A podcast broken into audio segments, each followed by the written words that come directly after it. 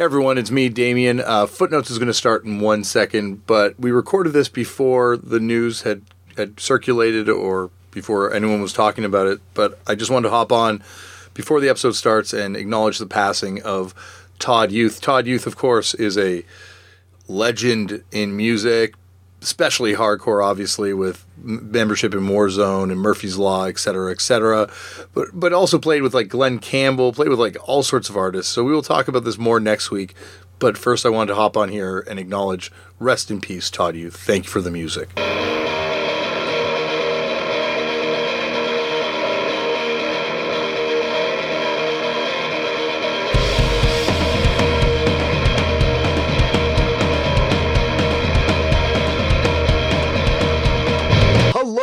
Welcome to another edition of Turned Out a Punk Footnotes. I am one of your hosts, Damian Abraham, and your other host, as always, is my friend and your friend Tool, Chris O'Toole. Chris, how you doing, buddy?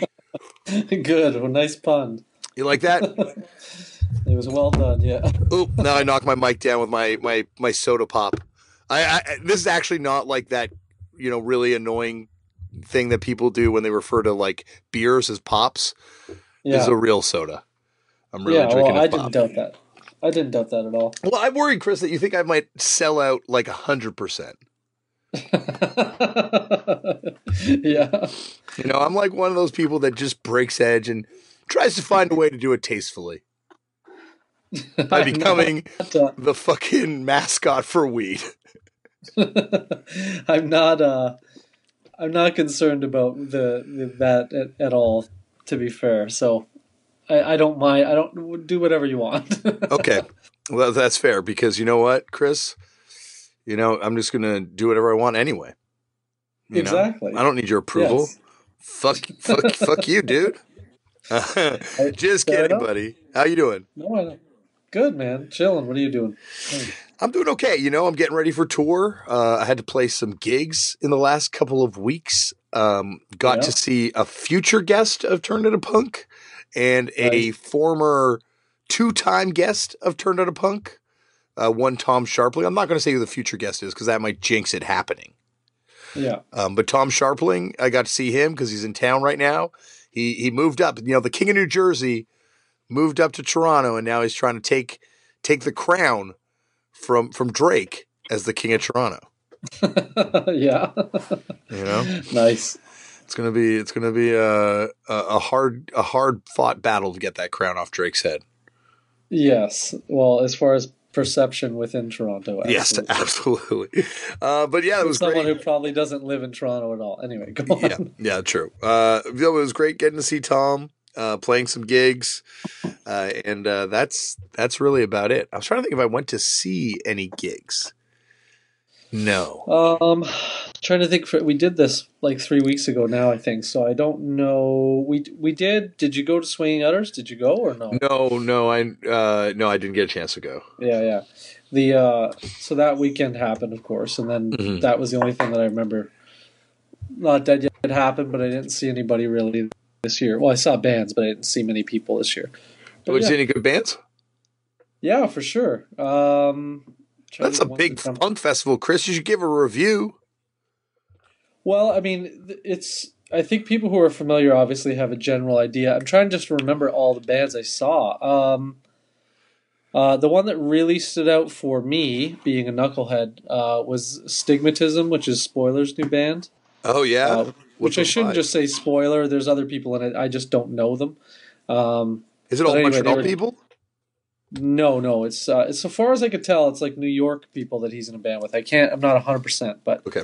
Um, anyway, they're really good. Um, Beach Impediment put out the record. It also was a demo cassette at one point.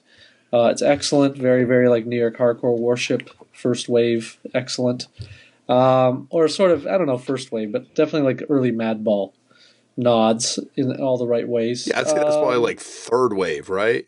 Yeah, it's not. As soon as I said it, I thought, no, it's, it doesn't sound like the Stimulators, for example. Yeah, like um, okay, that's like I would say that's first wave.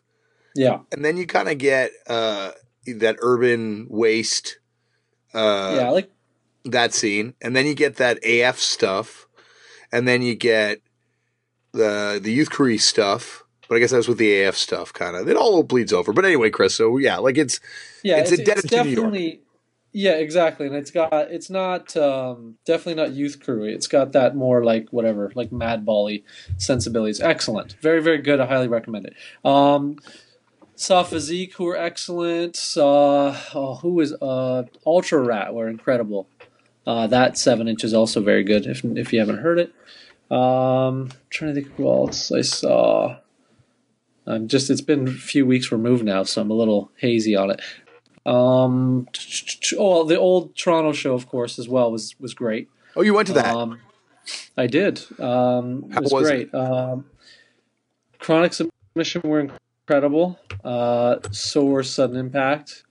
And I only those two were the big standouts for me. Oh, Micro Edge was also very good. yeah, I was going to say, how was Micro Edge? Micro Edge to me is the one that has always been one of the most fascinating bands out of Toronto because they were they've never really gotten the kind of credit, I guess, not having a proper release other than that tape.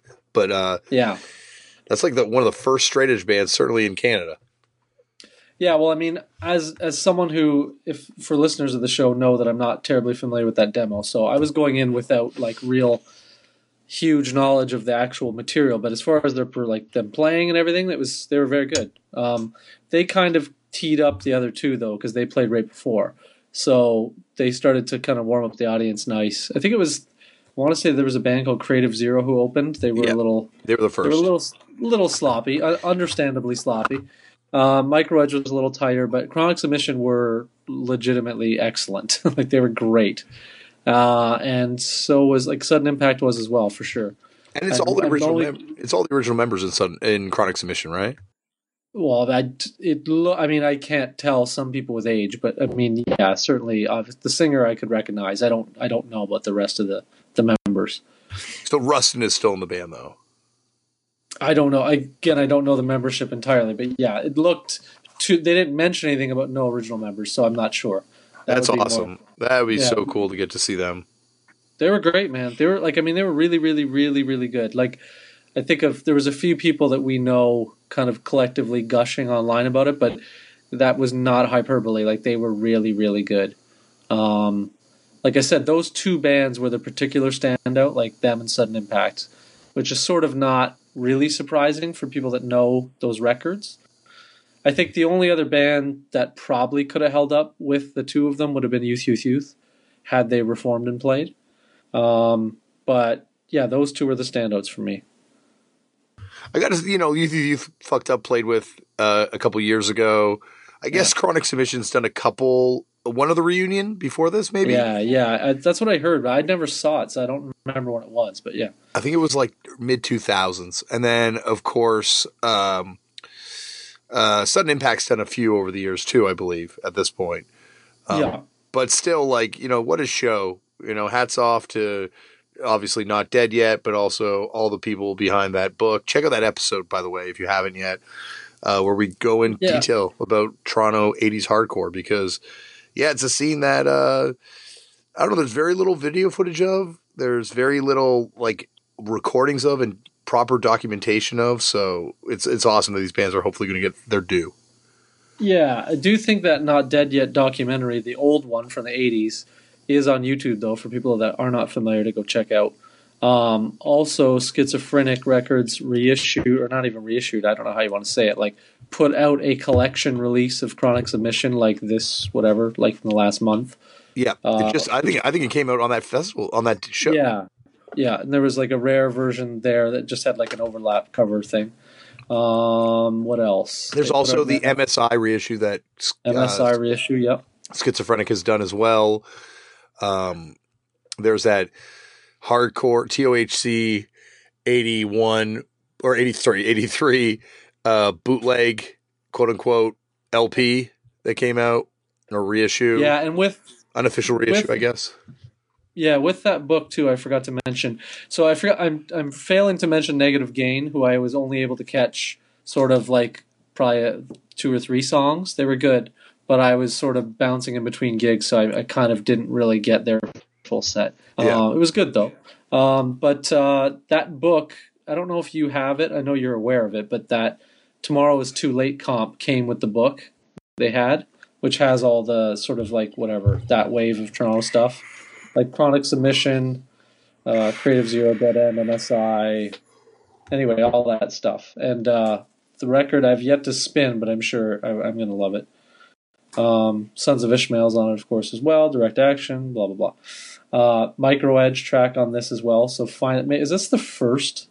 Or no, were they on one of those comps, like the MRR comps or something? No, that's the first, I believe, um, vinyl release they've ever had. Yeah, I'm thinking that's what I was just about to say. I, I feel like though we did uncover one of the comps that did have them on it. Like I think it's a tape comp, right? We got to go to the oh, resource, Chris. Yeah. Fire yeah. up the resource. but uh, long story short, the gig was good, and I, uh, the only thing I wanted to mention as well that I failed to like the book is excellent. Like I finally got a copy of it and was able to take time and sit down with it. It's really, really impressive. Um, and the the show was packed, like absolutely packed, like almost uncomfortably packed. Yeah, it was sold out, right? Yeah, that was uh it was pleasant. It was like very pleasant to see that, that there was a, a huge amount of support for the show. Well, you got to fear for a lot of those people, it's like a high school reunion. Yeah, I suppose, but you know, like you and I have seen our fair shares of like reuniony type things, and you never know quite where the enthusiasm is going to be, right? Like, yeah. So, but it was very, very. I mean, like I don't know. It was re- really well supported, is what I want to say, which was neat to see.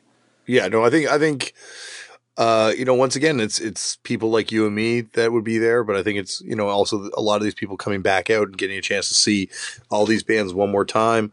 Uh, but yeah, it's awesome that you know that could exist at the same festival as uh, you know all these current bands.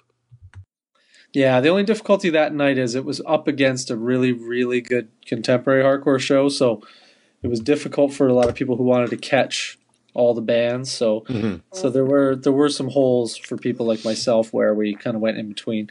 Um, the thing that we were talking about, by the way, that comp with Micro Edge, the one I found here is called Kill by Tapes, but it's only a CDR. CDR, Chris, does not count. Yeah. No, absolutely does not count. It's like but kissing a family member. so yeah, that is their first seemingly vinyl release. Yep. And hopefully, I think this demo is going to get a release, a reissue. yeah, I would, I would think, I would think. I would imagine. There's only one copy that someone has on Discogs. I think it's Benoit Pepin. Of, of the demo? Yeah. Wow, that's impressive. I don't know any. I mean, I'm sure people in Toronto have it, but I've never seen one. I think Benoit has one. Huh. Um, I was uh, pretty sure I saw them. Uh, I saw them there. We had. Uh, well, I'm not going to shout out the establishment because uh, you don't get advertising, but uh, there was a famous late night establishment where people of a certain dietary restriction can eat that uh, we all shared a nice meal at.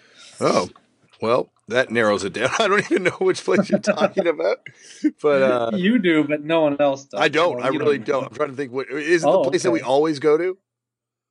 It's like a '90s place. I'll put you that way. Yeah, no, it's the place. They've got good. They they do good stuff for dietary restrictions. They do. Okay, they do. When you said anyway. a '90s place, you could have been talking about Buddhas. Yes, it's not that. no, that would be amazing. True. Yeah. There, there's a few places, but anyway, it's, they were like slightly. If, if, they did a pop up reopening, hey, everyone, we're back. Yeah, that would be when there's like a not dead yet that features like a grade a confine reunion show for the book documenting the Oakville, Mississauga scene. Yeah, it's going to be called like I don't know, uh, "Bomb the Suburbs" Part Two or whatever that. Damn, dude, that's a good reference. I love that book, "Bomb the Suburbs." It is. It's a great book. It's I was just trying to think of something that completely was like would make sense in title, but not thematically. What about Suburban Blight? oh, yeah, that works and then and it. and it will be uh, the reissue tape that comes with it would feature uh, you know crumble the chokehold side project or that existed at the same time feature yeah. songs from incision and sun still burns yeah. Uh, songs off the great demo uh, it will be it'll be an incredible comp actually i'm really yeah. now i'm getting myself hyped for that era when we're going back and and harkening back to that period in hardcore. There'll be a big chapter on one of the guests we're talking about today on the show. Yes, Mike, absolutely. Mike the youth crew d- Yes, division, in an all uh, vegan mosh metal scene. yeah, the limited version will have like uh, coupon cutouts from Licks. Uh, burger. Yo, Shout out for people to get that one. comes with a flyer for the uh, ten cent Nature Burger Day. I forgot about that. That was great, by the way. I remember going one of those to one of those days. Like this is for people that are listening that have no idea what we're talking about. Licks is a burger chain or was a burger chain. I think it's gone into business now. It might be still ex- no. There's at least one that still exists, but yeah, Okay, it's yeah. largely uh, largely gone. and it and it kind of peaked around the early 2000s late 90s but in the late 90s they would have this day where every year on their anniversary they would have a featured burger super or every year on their anniversary sorry they would have a featured burger that would be like 10 cents or 30 cents or something ridiculously cheap and they made for my money definitely at the time the best fucking veggie burger you could Yeah. find I feel it still is. I really do. And and like there's a lot of talk over a certain other burger which is excellent but is sort of sweeping like, you know, everybody right now as far as hype. I'll tell you right now it doesn't hold does not hold even like a tenth of how good a nature burger was to me. But anyway, Yeah. I'm biased. Yeah. Yeah, like I, I know what you're saying. I think the Licks Veggie Burger compared to that other burger, which I did try as well, I think they're kind of the same, except the Licks Veggie Burger was so thick. It was. It's just they, they each have their place. I just Yeah. what I'm what I mean to say is that burger was. It's hilarious. We're talking about this off the top, but it is it is a love of mine. Um, It's definitely- Can you still buy the frozen ones, or are those gone too? no, I think those are all. I have they're they're completely out of existence to my knowledge. So I don't know. If anyone uh, has any knowledge, turn out a punk footnotes at gmail.com and uh, I will drive long distances to get, if need be. Yeah, we. I remember one night with uh, the aforementioned this week's guest, Mike Haliechuk, uh, us driving around like Southern Ontario, basically going to all the licks on those cheap days because they would have like a limit one burger per customer visit per visit, and we were just hitting like, I think we hit like six or seven. That's great. it was owned by uh, an Air Canada flight attendant. Really? Because my mom knew the owner, and we used to get free burger coupons when it first opened. Nice. Um, so yeah, it was definitely, it is a, a cherished memory of mine going to the old licks. Rest in peace, licks. Rest in peace, mom, Yes. obviously as well, but rest in peace, licks as well. Well, And- and if, if listeners can paint a mental picture, what I want them to picture is you and I sitting in a booth and think of the inside of the first Dictators LP, yes, but instead of White Castle, sub out all that, and it's just like Damian and I sitting in a licks, psyched. And uh, yeah, that should be the footnotes uh, motif. that would definitely be. Someone can draw that up for us. That'd be great. Um, yes, yes. did we? We used to go to licks though, right? Yeah, we did. One Yeah. opened when they had their bizarre late expansion, uh, like not too long before they closed, Yeah. or largely closed, however you want to say it. Um, there was one that opened up near where you were living at the time, so we did hit it up quite a bit. We had that one up, and then also we used to hit up the one when we go visit George and It was Hamilton. on Bloor somewhere. Or some, oh yeah, that one too. But there was one on Bloor where I've got It was Spadina, just south of Bloor. or Spadina, pardon me. No, no, that's the one I'm talking about. There was another one. This is hilarious. We're done. But there was No, we're one. heavily. People are like, are they ever going to talk about Jerry fucking A or what? yeah, so whatever, whatever. It ruled. That's all we need to. It was a good. It was a good burger, everyone. Too bad Yeah. none of you can try it now because it closed down about six years ago. Well, there's one. You said there's one or two. There is one. I've I've gotten photographic evidence from two people we both know recently. One being a bandmate of yours, and You can say their uh, names. Well, just like like Ben, like on this recent tour, Ben, they definitely went. So there's one that exists, I believe. oh yeah, but it's like somewhere- way. It's it's not in Toronto. I think it's in the Soo or something. I think I I'm thought it was sure. even further west than that, but maybe I'm maybe you're right. It's just the Soo. Um, Yeah. That you're right. That is incredible. They they did go there. We got to go. We got to make a road trip. Yeah. Well, if you can find uh, whatever a, a reason to be there, then yeah, sir, sure. We'll, we'll make a road trip. whoever owns that licks, book us to do a live Turn It a Punk uh, podcast, please. that would be awesome, actually. and and also fly in uh, Rick Rubin, please. yeah, that too. Um, but anyway, Chris, I guess we should move on to today's episode. Yes. Today on the show, we got we got we got some catch up to do. Yes, Right. for sure. Yeah. What? What? Uh, what? Okay. So you're talking about the two? Yeah. We got two. We have we have two guitarists. One oh no, two guitarists. Sorry, one guitarist, one vocalist, but uh, two people that are linked in the fact that I think if there's any bigger influence on Mike than Poison Idea, uh, then I don't know who it is. Because I remember, like when we were doing fucked up in the very beginning, Mike's goal was to try and collect every single Poison Idea record and was actively pursuing that. And we would especially, especially feel the darkness. We were obsessed with talking about that record and, and just obsessed with obsessing over that band. So yeah, I think it's very apropos that we have to discuss the two guests together. I agreed. And there's a there's one talking point right out of the gate. If we want to get jump in, Yeah, please. that ties ties them both, which was the, to my knowledge, first Shark Attack reunion, which was in. I'm trying to find the year here. I think it's like. I have 2006? Yeah, it doesn't say a year, but it took place actually. Uh, well, it'll be I don't know how many years ago now, but uh, it was on the 29th of October, and That was, uh, it was uh, quite a show. Yeah, that was the, I think that was the fucked up Hidden World release. Maybe No, but that was like a Halloween one where you. it was one of the Halloween ones, but I thought we did Yeah. because we normally try to time around releases, but um, I'm try- I can't remember which one, but yeah, you're right. We did we did uh, dress up as as the Poison Idea. I forgot that totally. We did a Poison Idea cover set. Well, you did. I don't know if you did. You did um, the intro. We did we did the, to feel we the did- darkness. You did just to get away for sure. I can't remember what else though. I think If- we if- did um fuck Hangover Heart Attack. Uh we did and, and maybe one other song. And then we did No Warning songs. And yeah, that's what you did. Yeah, We did something else too. I thought we were like doing a bunch of different songs.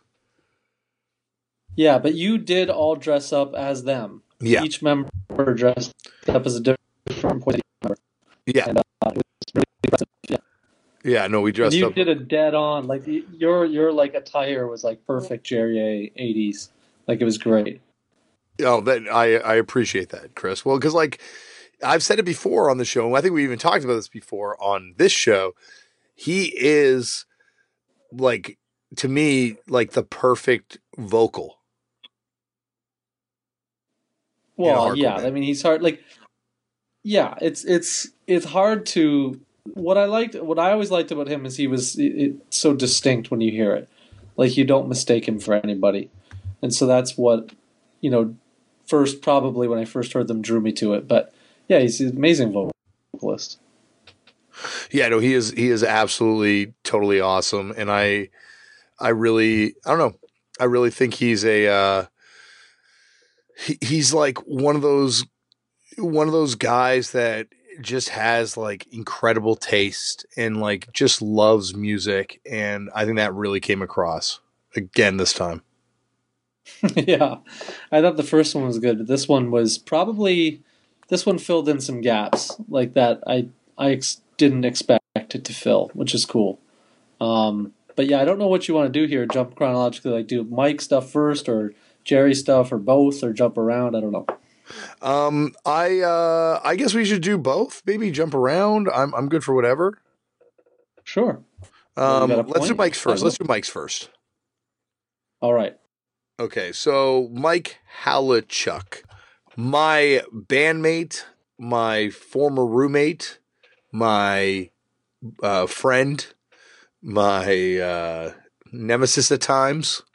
Uh, but yeah, someone who has uh, played a huge role in my life and someone that you've known for a very long time too, as you are once again a former bandmate of his, Chris, as you are mine. Well, I think that's overstating it, but yeah, I, I, and also, I, I've known of Mike, yes, for years. I don't think I know Mike to the level you do. But uh, yes, I enjoy him very much. Although we've shared very few words, as I'm sure most people would have that a very similar experience with Mike. Yeah. Um, Yep. I think that's the thing. which is why this this interview was. Sorry, go on. no, no, no. Go on. You go on. I was just gonna say that's why this was so like captivating at point at moments because there was just things they did not expect to be spoken of, which was cool. Yeah, like I think the first half of this interview obviously was plagued or maybe aided by uh, Mike's consumption of cannabis. Someone asked me how much cannabis he consumed. I'm not going to go into the gory details, but uh, I did not give him a dab. Don't worry, it was just a bowl, and uh, but he got pretty high. he got pretty high there. Okay. I didn't think though, like you you had told me that ahead of time as well. I didn't think it. I really didn't think it hindered the interview. I, I, I like even when it kind of just cuts, I didn't I didn't expect it to end there. So I don't know. I didn't see it as being a uh, like a hindrance. I thought it was good. Yeah, I thought it. I thought it was. Um, I, I thought it was. Uh, I don't know. there were points where he's mouthing to me like, "I'm too high," and like, "Holy shit!" So I think without the visual aid, maybe it doesn't come across on the audio recording about how truly uh, on the next plane of existence he was at that point. I guess his composure seemed okay to listen. That that's all I'm saying. He's got a decent poker face, that guy. yes. Yeah. Um, but no, he is he is without a doubt one of the most interesting people I know. So to get him on the show finally was a big thrill. Uh, and yeah, Chris, let's go, man. Um, what uh, what kind of where should we go? Well, um, a lot of things amuse me, starting with the dueling uh, uh, perspectives of your first meeting, which were highly entertaining. Yes. Um, specifically, as him because you were wearing a collared shirt, thinking you guys are posers, which was hilarious. Um, I don't know. I'm trying to think of. I got to reiterate that he was being dropped off at a concert that I went to with my friends by ourselves by his mom. yes, as So we were stated like, look the at these losers being dropped off by their mom. I think actually that whole story and both perspectives sum up the relationship you two have perfectly. I think it's one of the weirdest things ever that that happened. Like, granted, when we met each other, it was only three years removed from that. But s- so, like, we both had pretty clear uh, recollections of that event. But, like, Yeah. the fact that, like, we would go on to play such huge roles in each other's lives and our very first interaction happened at both of our, like, realistically first real punk rock concert attempts. Yeah, for sure. Like, And that's, it's cosmic had- at that point. Yes, and you both have a very uh, cynical view of the other, Yes. which is not which is not stopped. so, No, I think that's the other thing is it. You really get to see that this relationship started on a sour note. yes. I don't know if it continues, and nor should you share. But I just mean it was that was amusing for me as as someone who observes it uh, on occasion and uh, is always intrigued. yeah, like I, I think I, I think this was um, certainly a uh, a a real like look inside what a fucked up tour van experience is like, especially the second half of the episode when Jonah was there, just kind of like silently cackling away in the background and just Yeah. piping in with like actual complete sober recollection of every event we're talking about. Uh, that that is what a fucked up tour van ride is like, as once again you can attest to, Chris. Yeah, yeah, that that is a weird experience. Yeah, I, I can concur on that one. And I've been in a few few different type of van scenarios. Um, yeah, I don't know. I just thought I thought it was very good. I I think we're kind of like because you and I, of course, have a familiarity.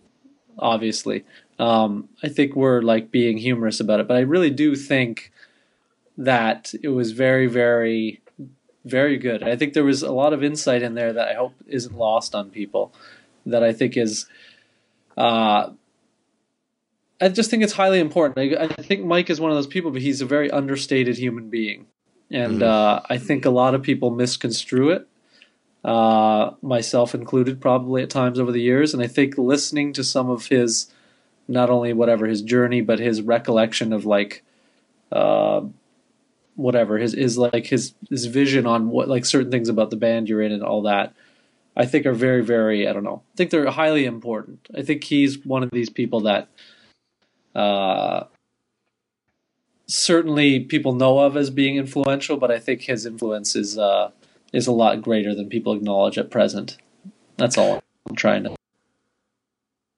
Say.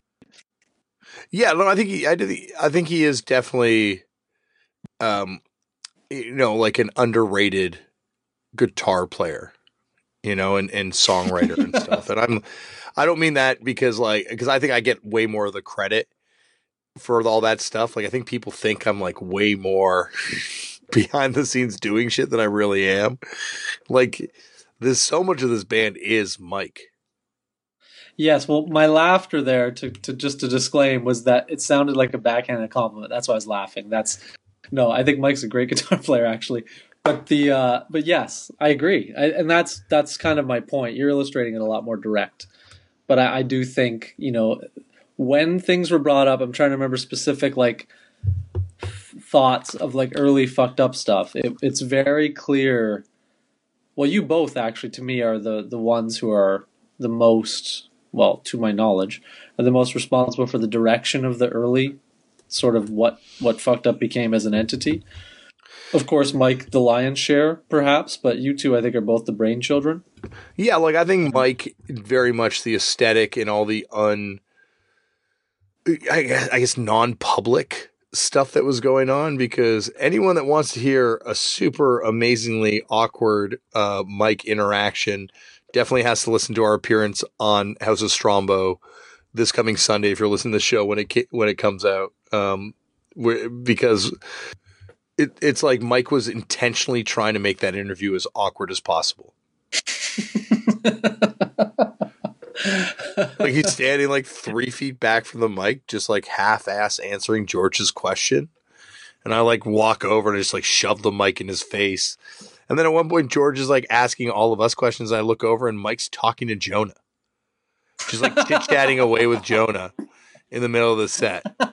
And not middle of the set, like middle of the interview which is while we're playing a set type thing. It was just like, God damn it, dude. well, that brings me to, I guess, another point. I'm fascinated, and I believe it, although you were pushing back pretty hard about it, that he did not care about the cult of personality with punk. Uh, he didn't care about the people in punk. I believe that. I think no, he hit a turning point, and that happened. A hundred percent, he was as obsessed as I am you know, and that's one of the things that I think bothers me is, and I think affected Mike's relationship with, and Mike and my relationship, I should say, is the fact that, it, it, like, he just like changed so much at a certain point, like just so much, just became so cynical. And uh, yeah, like we were in a, in university, first year university, second year university, or whatever. I think it was second, third year, no, third and fourth year university. We were living together. Um, in that spot. And it was like, it was just like a punk think tank. It was almost like we were only going to the university just to get access to the library because yeah. the library had like all these awesome old music books. Um, we were just like studying that stuff and he was like collecting and he's just like, you know, so into it. And then something happened. well, I'm not sure what, but I, I do the the picture you both paint of that time is very nice to hear. Someone who didn't actually know either of you personally in those years, but um, yeah, I, I don't like. I know what you're like. I know what you're saying. I've never known that Mike. You know mm-hmm. what I mm-hmm. mean? So I, I don't know how to to to articulate that, but um, but I don't know. I don't I don't necessarily think it's you know, I don't know. People change. I don't know what else to say. People change, you know, and, and I I guess maybe I'm I've changed a lot, you know. I'm definitely I'm the first to acknowledge that. But I think uh it's just it's just my relationship to this music I don't think ever changed.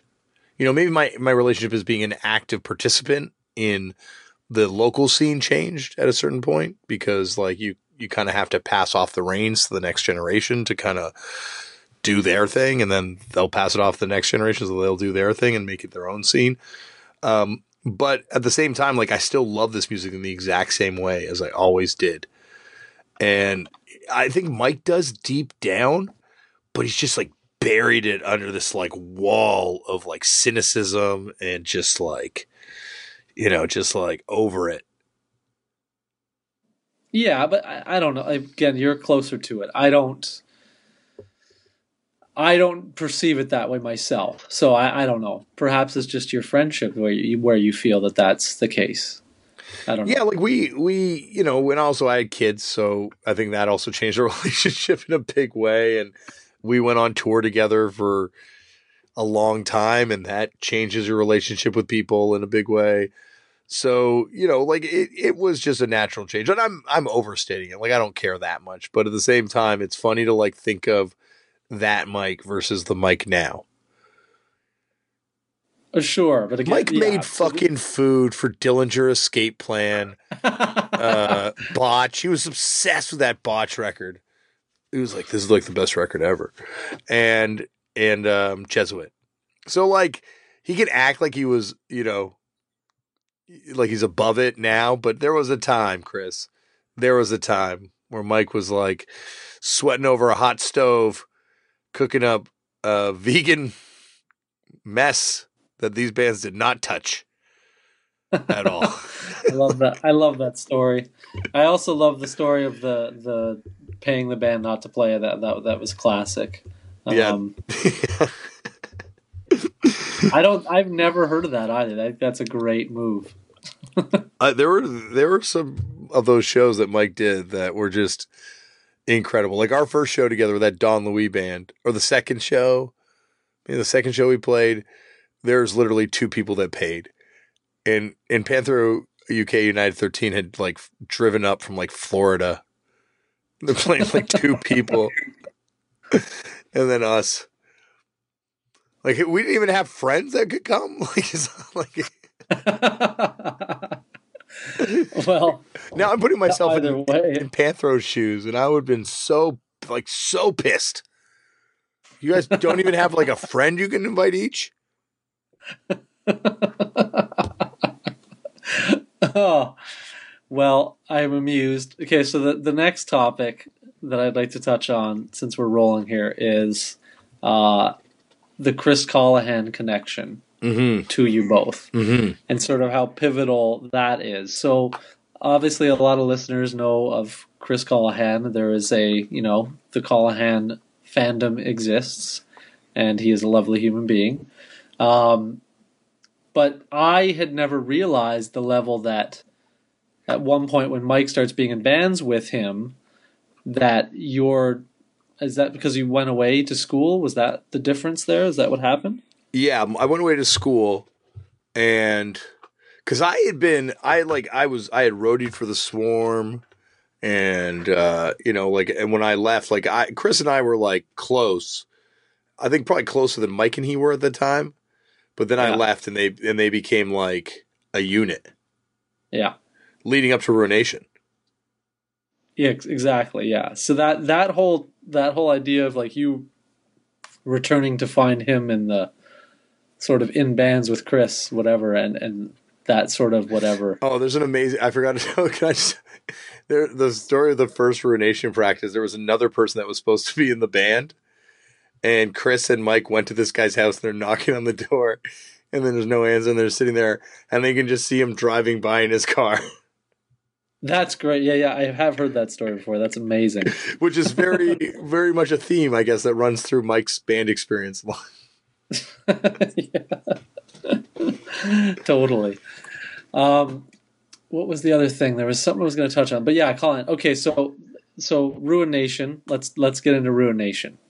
So I present another case for why I think Ruination are a decent group, Uh-huh. which is the Don Fury session. Uh-huh. It's huge. That's huge. It's a, it's a good record. It's okay. It's like I, they're they're good, right? They're a good band, but you think they're like as good as the sum of the parts. You know, like you know, like uh, like the parts for that band, like. Yes, all, all the other members now are more notable in other groups for sure. But for also, sure. the, even then they were, except for Mike.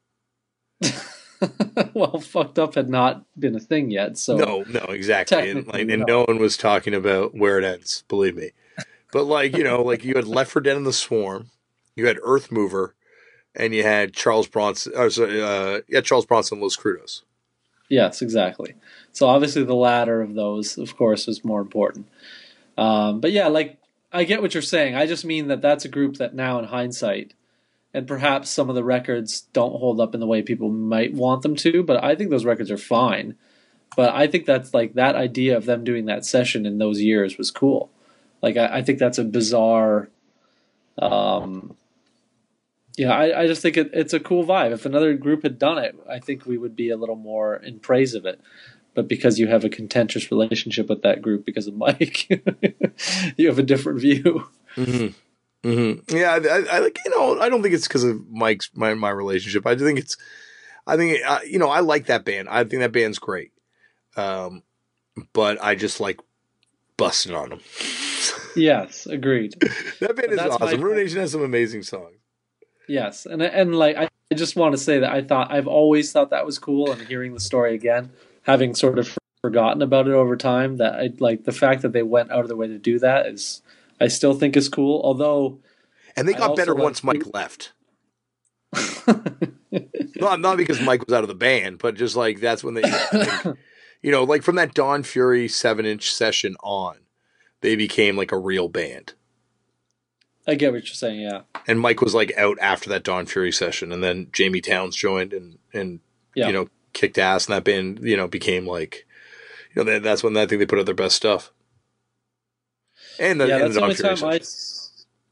Yeah, that's the only time I saw them was with her. I never saw them with Mike, so it must have been near their end. Did they play Toronto? Well, I guess that Jamie show, right? They did once, definitely with Jamie. Um, I'm trying to remember who else played that show. It was at the El Mocambo upstairs, the old El Mocambo, of course. Um, I'm trying to remember who else was on the bill though. I cannot remember. It must have been like a UN show, and they would have been opening for someone. I would imagine. Definitely, yeah, it was. Oh, boy, oh boy, that's bad. I can't remember, but I cannot and- remember. UN put together legit some incredible bills, like having Of like course. random bands open for like the No Warning Swing and Utter show. Um, there was I'm trying to remember who played. Someone really awesome played that uh, Madball Blood for Blood show first. Madball blood. Team blood, Combo, maybe. That'd be amazing. There was like there was like a bunch of shows where it'd be like this random kind of like Toronto opener, and you're like, this somehow really works. nice. I think it was No Warning uh, and Kid Dynamite too. Oh, okay. I don't, these are I've never I wasn't at any of those. I've seen most of those bands on different shows in Toronto, but not those. Um, but anyway, I cannot remember who played with them at this show. I think it was some kind of weird, like punk fest thing. It wasn't like a like no band. It was like it was some weird. Uh, from what I can little I can recall, it was some like not even a fest, but it, like it was definitely like a large like a band with a lot of band like a bill with a lot of bands on it. But I do not remember any other band on the bill. I can't I cannot remember. It's funny because I've my memory's like impeccable for '90s shit and Yeah. early 2000s, and then it just like gets terrible, and then it's better in modern times again. This was yeah I don't know. This was like 2000 or 2001 maybe. Anyway, but yeah I never I never saw them with Mike is the point. So I don't I don't have any live recollection of Mike with that group. But um I do find him touring and selling his own merch incredible though. Dude, it was the funniest vibe.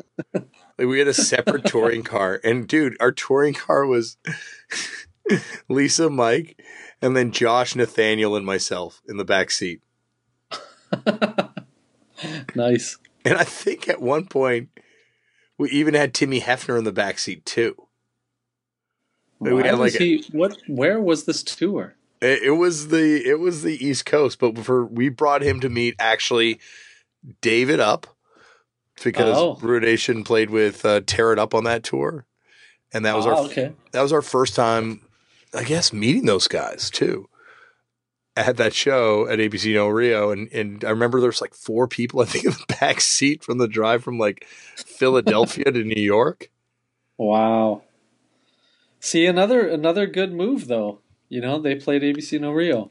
Yeah, These are all these are all points for Ruination. Big points. No, Ruination, like, you know, they did some great things, you know, like they did some great things. I'm just saying, Chris, like imagine it had the breakdowns of of Earth Mover, the speed and intensity of um, Charles Bronson and Los Crudos, and then, you know, the weird, weird swarm stuff.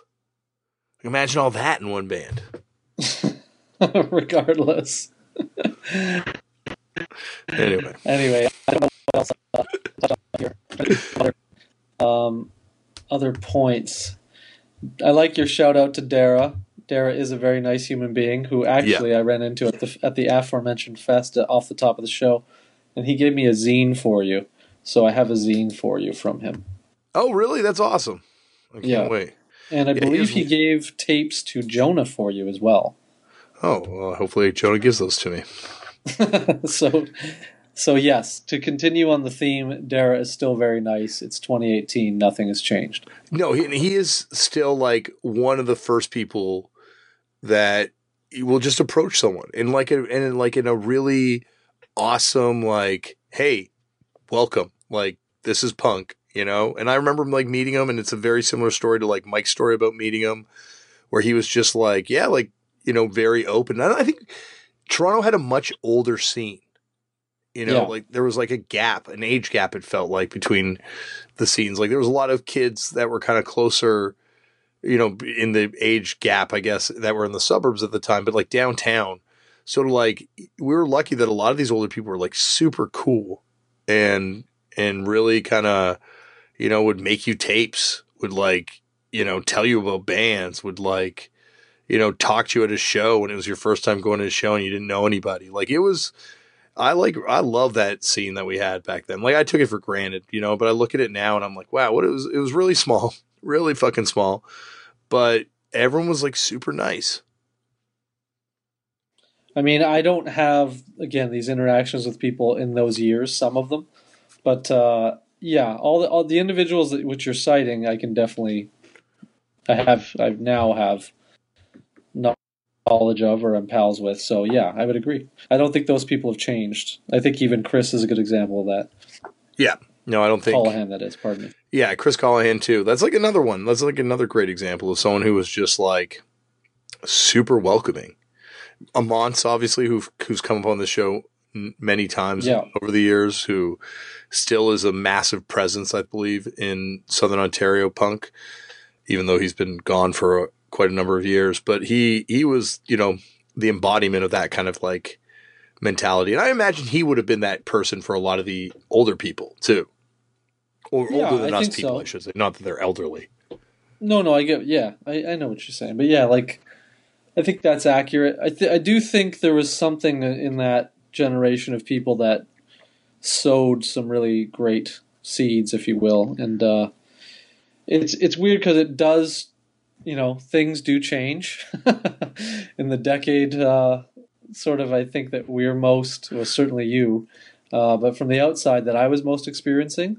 Mhm. Uh, but I do think all of those people that that change in decade. I think, despite growing pains, in hindsight, I think it's it's sort of evened out. I think like a lot of people are, if you look at uh, almost all of the people involved since like the Dara generation, almost all of them now are, you know, are people that I would say are like very approachable and very you know cordial and and whatnot.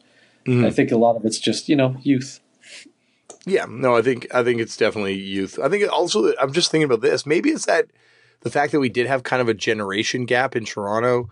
Why, when all the bands started coming out, everyone wanted to play like old school thrashy hardcore, and no one really wanted to do like you know modern hardcore. It's because you're being What you- schooled which by. bands are you referring to though? Which I mean, like which I'm thinking about career suicide. I'm thinking about fucked up. I'm thinking about okay, like so all- that okay. that era of bands. Like when bands kind of found their own. When bands were really finding their sound. It's like, you know, like you wanted to sound like like an old school hardcore band because that's kind of the stuff you were told to buy when you went to the record store. Yeah, I think it also though was, I mean, I think it was a, the, a proper reaction to another very, like if you think about the late, I guess I don't know what years technically fucked up and Career Suicide start as examples, but I don't think it was the '90s, right? I think it was at least 2000. It was 2000s, yeah. But I'm saying like those Yeah. like that was like you know like I remember uh the Bastard record coming out, that CD reissue.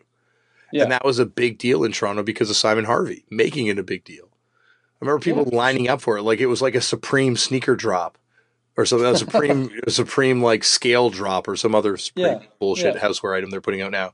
But like at at like you know like but only like 10 people but we were all lined up to get the bastard cd the day they came in um but that was just because that's we were like hip to that stuff because the scene was kind of telling us about it I don't know, maybe i'm just Yeah. maybe i'm totally talking to my ass on this but i was just thinking about that like there was kind of a distinct generation gap like in toronto like most of the people were you know teenagers and then the older people were like you know turning in their 30s you know there weren't a lot of 20 year olds at the time Yeah, I agree. I think you're bang on as far as the generation gap. I think the the stylistic difference with with what some groups had been doing to what the the next wave of the like your group or a Career Suicide or even the No Warnings or whatever. Although I think No Warning is the interesting case because No Warning did sound like a contemporary hardcore band. Still still do. So it's Well, yeah, the they, they do, but I think like we got to remember when they started as we once were in Walls Yeah. Around Us, they were like just like a, or sorry, as once were, right? That was that way. Yeah. They were like just like a straight up youth crew band, like old school That's style yeah. youth crew band. Yeah. And then almost like a reaction to everyone else, they were like, yeah, fuck you, we like Madball now. Yeah, which again, but I think like in contrast to like say Career Suicide Yeah. as an example, Career Suicide, you know, always had that signature, even with the weird lineup. Career Suicide and Fucked Up respected our elders. And that was the difference between the scenes. Regardless, what I mean is, yes, the generation gap existed, but the the more I think everybody who who started those groups all had esoteric tastes that led to the the sonic imprint of these groups. And I cite these three specific groups, not intentionally leaving any others out, but to me these were the uh, you know, obviously present company I can acknowledge in saying this. I think those three groups are probably at the time were probably the biggest tastemakers in the in the scene at the time. And I'd So- also add Brutal Knights to that, and I would say that Brutal Knights is also, I think, I'm going to cite as evidence for my theory too. Yes, great group too. I mean, Incredible I- band, incredible like- band. They're they are one of the bands that I think, you know, uh, that is a band that's equal to some of their parts. Like, that's that's what I wanted Ruination to be.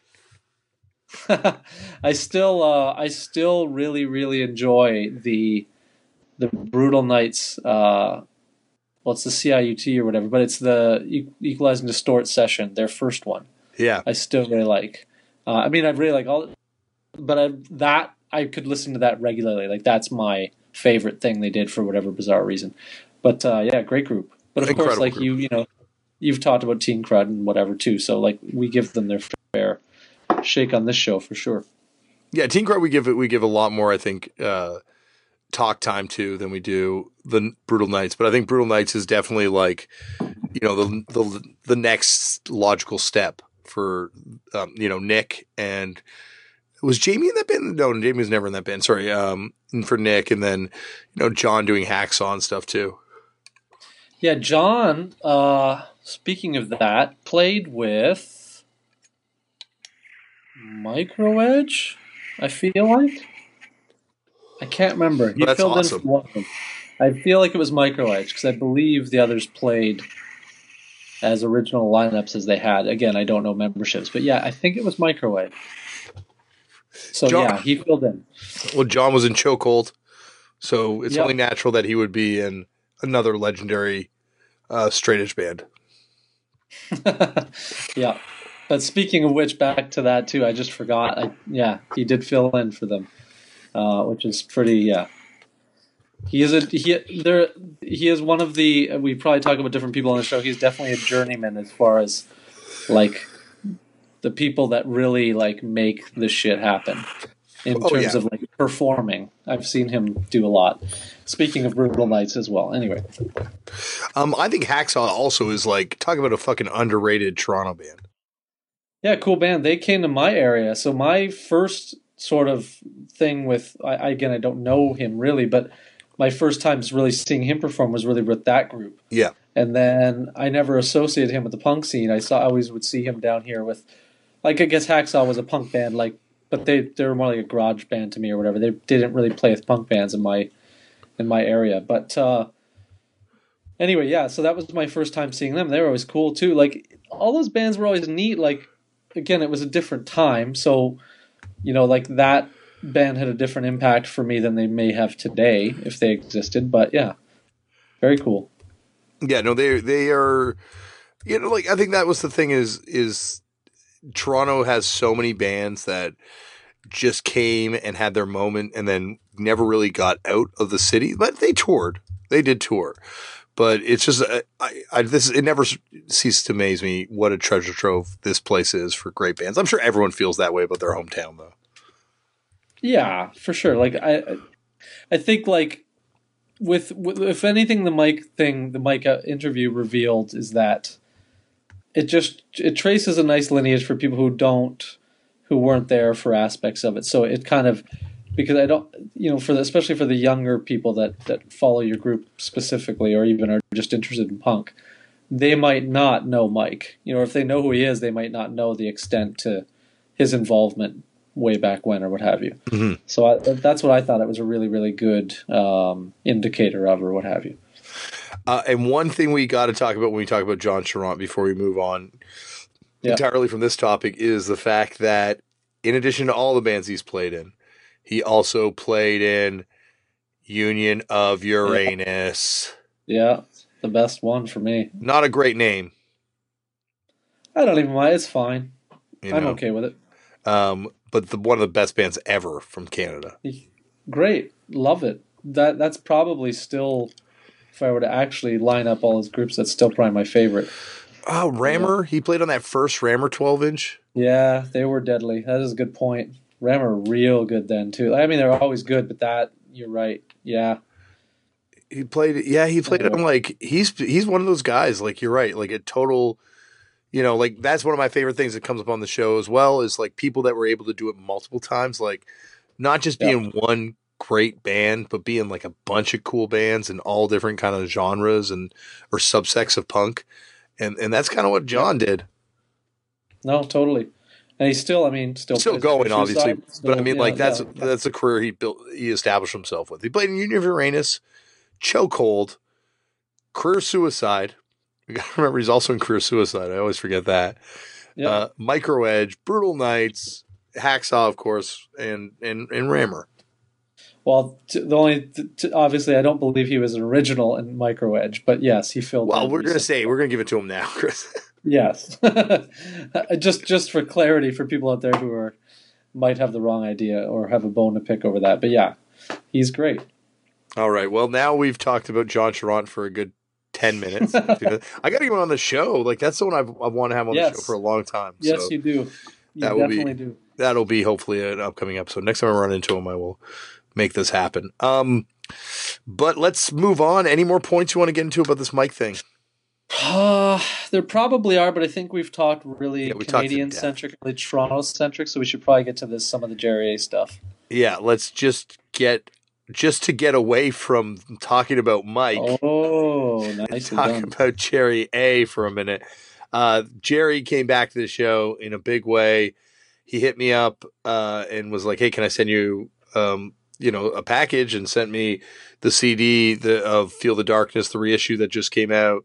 And I gotta say, if you have not picked this up, if you don't own a copy of this record, that's your first move is getting a copy of this record. But this is one of those reissues that I think really kind of does justice to the record. There's all sorts of bonus stuff on it. It looks amazing. It's it's a gatefold. Um, yeah, like I I'm very happy to have this now, and I got to get it on vinyl obviously as well. But happy to have the CD for now, so I hit him up to come back on the show, and yeah, it happened, and it was glorious. Well, like you know, the first one was excellent. So obviously, any yeah, I'm not shocked. It was great. yeah, absolutely great. Yeah, no, it really, it really like he came in and, and he came in with all guns blazing and like there was stuff I was gonna like ask him about. I'm like, I wonder how he's gonna answer this and like I wonder where he's gonna go with this, but God, man, there's you know that guy has nothing to hide.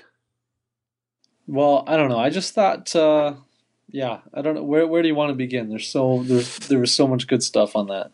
Yeah. Like, where should we start? I guess let's start with um uh I don't know, like where where did you want to start? Okay, well, Sub Pop stuff. Let's yeah. get to that. yeah.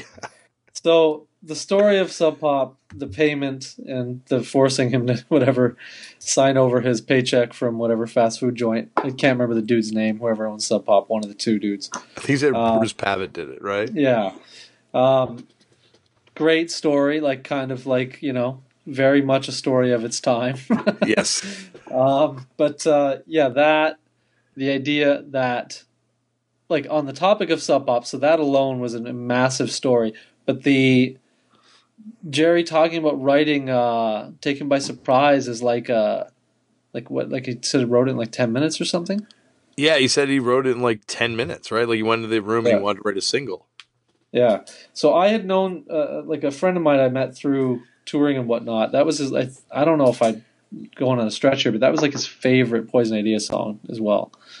And really? so it's funny hearing that tale. Yeah, he just loved that song. I don't know what it was. Like he just loved it. It and, sounds uh, like I like there's an alternate universe where everything is right in the world. And in that universe, Poison Idea became like a monstrously huge band. Yeah. And that song you could hear echoing in a stadium and like everyone just singing along. Yeah. Um, Agreed. It would be that would be awesome.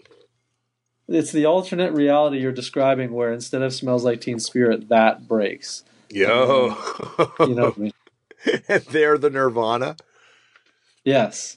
I, I think Jerry's very handsome and a much more handsome man than myself but I don't know if they would have been able to overtake the Kurt Cobain Baby Blue Eyes even in our alternate universe. I get what you're saying, but I'm just let, us just embrace this for a minute. Let's just think of the, the world of difference, and that's no shade to Nirvana, as we know. I, I quite like yep, Nirvana. Yep, but. yep. Oh, you know that's like, yeah, like that story about Pantera. I think is amazing because it kind of illustrates it. Like, yeah, this is like the band that's that good. So like so good that even when Pantera heard them after being you them being used to diss them, we're like, yeah, fuck it. The guy's right. This band fucking rocks. I love that story too because like assuming that is true, that's a that's an insane thing. I always assumed it was just you know like whatever whomever liked old punk and that's how it, you know the, the, that cover came about and that whatever.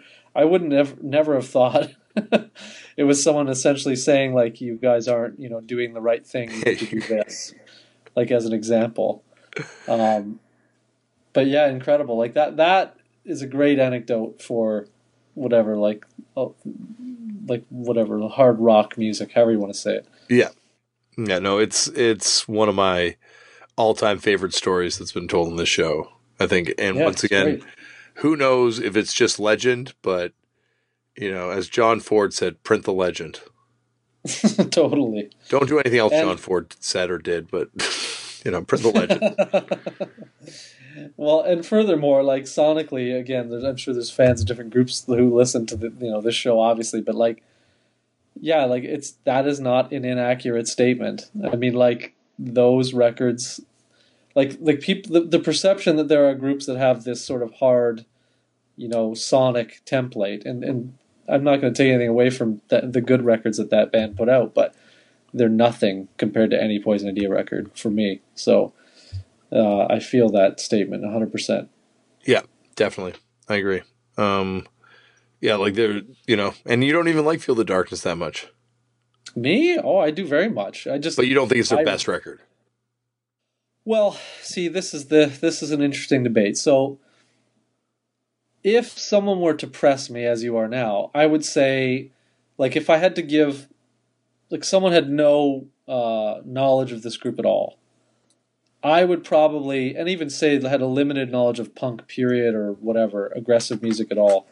I would give them probably Feel the Darkness because I think it's probably the most whatever concise like well rounded i think it's the peak of what the vision of this group was was meant to be is how i would say it Mm-hmm. But my like my knucklehead favorite thing they ever did was kings of punk. But it's just because i feel it's it's both are perfection but they're just different kinds of perfection. For me it's like i like uh, like kings of punk is the is the monochromatic you know version of, of that. And, and I feel like it's like the perfectly full spectrum painting that is like everything about it is perfect. Yeah, I agree. that- it's like it's it's much more like a punk rock record than it is like a like a punk hardcore record. yes but take nothing away like it's still as you know it's still very it's still really hard like it's got Oh, it's hard, yeah. but but like I don't know, Kings of Punk for me is like it's probably like Kings of Punk for me honestly is is top three, like all day long. Like I really really love that seven inch. I think it's f- absolutely brilliant. Uh, I think it sounds amazing. I think the speed is like just crazy. So that that's just my affinity with that record. I don't know what it is, and I own. I'm fortunate enough to own original of Kings of Punk for that very reason. So yeah like I, I just that's so when we talk about me not liking no i love feel the darkness but i definitely yeah kings of punk just tends to win out for me on that sort of whatever criteria I hear you on that, and I respect your opinion, as, as, as always. But uh, I, yeah, like I just think this is like such a, to me, like a perfect hardcore record. Like really, It is. I think like i wanted you to ask him more about the um uh feel the darkness the song yeah, because the choices on like there's so many choices on this record that are really interesting and that could have went done by another group could have gone horribly wrong hmm uh, as far as like kind of almost what we've discussed previously on the show is like departure leanings uh, but one of them if you think of that like of, of feel, feel the darkness like i think it's like the i think i want to say it's brush drums like he's Yeah, using i think yeah. brushes yeah. It's brushes. if not definitely. brushes it's something akin to that No, it's definitely brushes. Like. Well, that's what Yeah. you know. It sounds like. but the song is still so hard and sick. It's it's like it, it should not be that good. Like I, for- I would even say that about Taken by Surprise too. Yeah, totally agreed. Same. You know, anyone else like like any other hardcore band that's like, yo, let's write a hit. You'd be like, oh god. But like in the hands of Poison Idea, it turns out being like a, a pretty fucking raging song. Yeah, the I don't know. I like the, you're you're correct in saying like like this record is just it is brilliant, and I this reissue I guarantee I'd heard um excuse me some because I, I don't again I don't have it. You have the CD, so there's different studio takes right of some of the tracks. Just a Yeah, like couple. There's like demos. Yeah. So like that stuff I want to hear. I'd heard snippets of a different like there's a different guitar part that Tom had played. I can't remember what it was. It must have been maybe it was Death of an Idiot Blues. But talk about another such a sick song. Oh Yeah. my god. But just like there's just so many songs on this that are great. Nation of Finks is such a rager too. Um, oh, they do have the discontent on here. Nice. You know, they got discontent. Uh, yeah, they got a whole other live set, like that whole show that he's talking about. Yeah. The show I don't opening for know. the hard-ons. Yeah, which is sick. The the um, but there's a lot there's a lot of little moments on this record that again in, in the hands of another group could have gone horribly wrong, and uh, they did not. It, and it's excellent. Yeah, it is excellent. Uh, all right. So, what is a another point you wanted to get to? Um, let me see here. I loved, absolutely loved. If I didn't like this human being before, I absolutely threw the moon over the Alice in Chains anecdote, which was so good.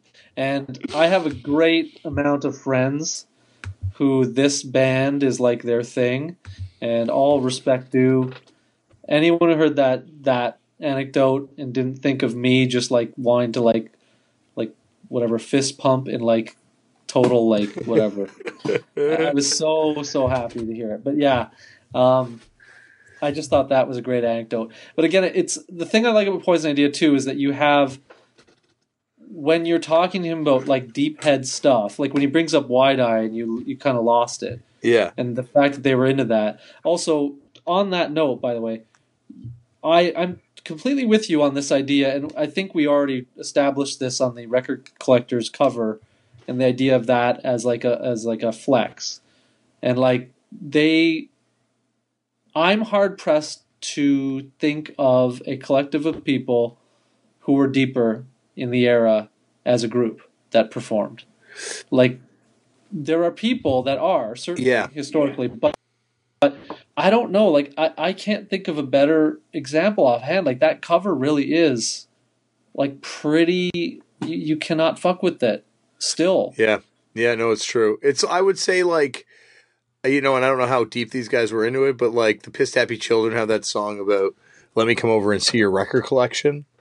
yeah, Um, so I'd like to know how deep into it they were, but like you're right, like who else was fucking chasing down copies of the thick seven inch? Like who else was like into that stuff at the time it was happening? Like that that picture at the time was like it would be like me going now and like buying a bunch of records that came out like two years ago and doing an album cover of those records. But the thing is, like the shit they picked was so good that that holds up.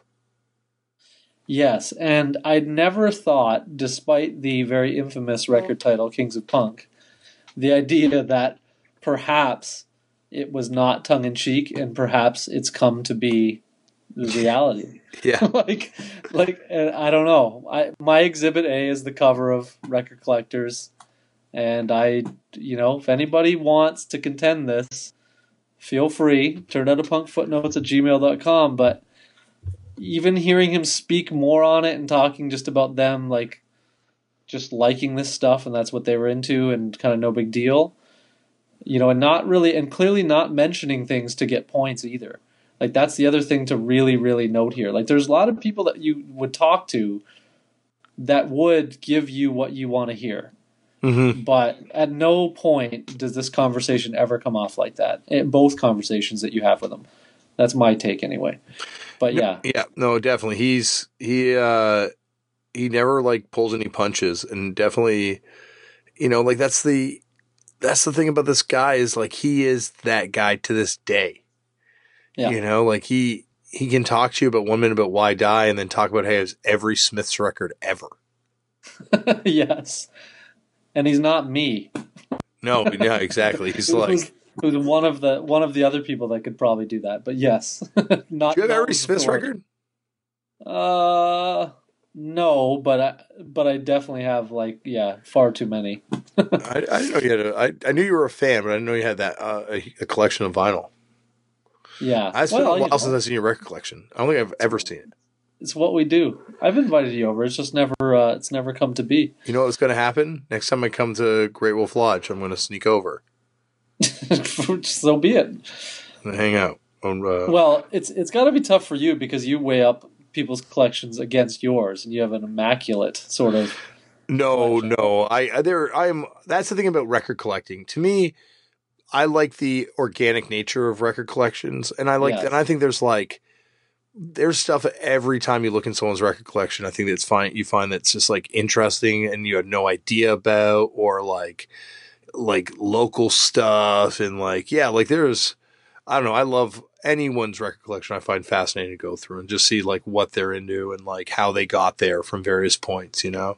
And everyone's Yes. got stories. Like even if you're buying it online, you know, like there's some story about how you heard about that record. Yeah, I, I know what you're saying. I'm just being self-deprecating, but yeah. yeah, Um, and I, I know you got fire. I know there's records you have that I don't have.